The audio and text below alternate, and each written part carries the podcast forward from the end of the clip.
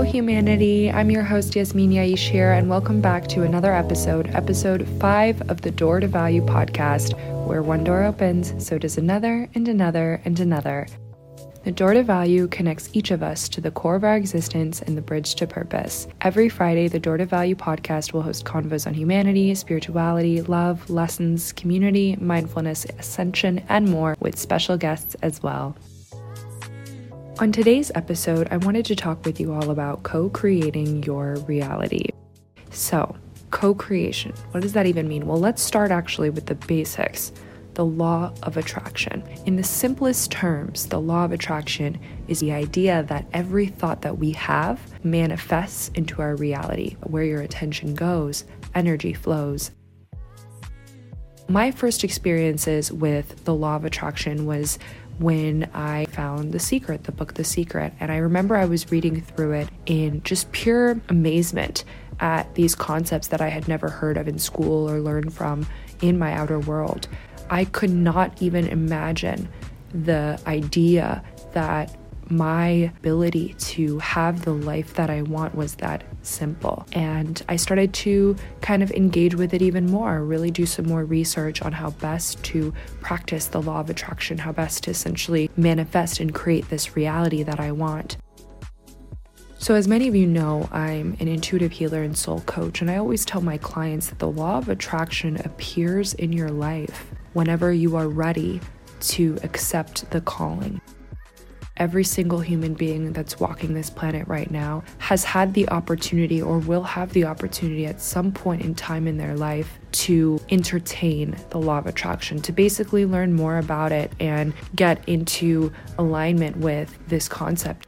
Not everyone will be open to that mindset if they're very rigid in you know their views right? And that's totally okay because to each their own. We're all living our own lives, but what the law of attraction presenting itself in your life could mean is the opportunity to expand yourself and basically answer to a higher calling.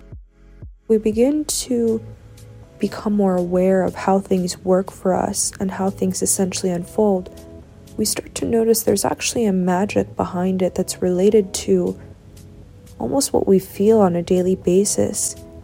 And it doesn't really come to you right at the beginning, but it becomes an awareness that you recognize, especially after a pattern repeats over and over. You become almost one in the same with the universe at that point. And as you open your eyes, as you awaken to this truth, it's like you can no longer deny what's in front of you. As we ascend into our calling, we start to learn what resonates with us and we start to own our personal values and virtues. We see the signs over and over. We receive outer worldly confirmations. Even the realization of manifestation returns. Our ego says that sometimes we want to receive something right now. We have an impatience level, I know I do, and we have to remember that the law of attraction doesn't always work on our time. That which you seek to attract will come before you in divine timing, either because you're not ready to receive it yet, or if you're not in a devotional alignment to that which you want to manifest. If you want to be successful in this business that you're creating, this project that you're working on, you want to be successful and you know that you will be, you know that the outcome is fruitful. You have to hold on to that belief every single day and even if you experience wavering doubt, you have to return back to that inner knowing. You have to be so consistent in that virtue to remain essentially in alignment with that energy in order to receive it. With all of this information in mind and knowing the power that you hold, the question now becomes how can we co create a more equal reality? even from a place where others aren't necessarily open to the same mindset as you, how can we still co create this peaceful and equal reality for all and for ourselves? It all starts with you. If you can just think about how fulfilling you want your life to be and think about how profound that is, we get to have the opportunity to co create on a physical level. We have the opportunity to shift people and places and alter time simply through our thoughts.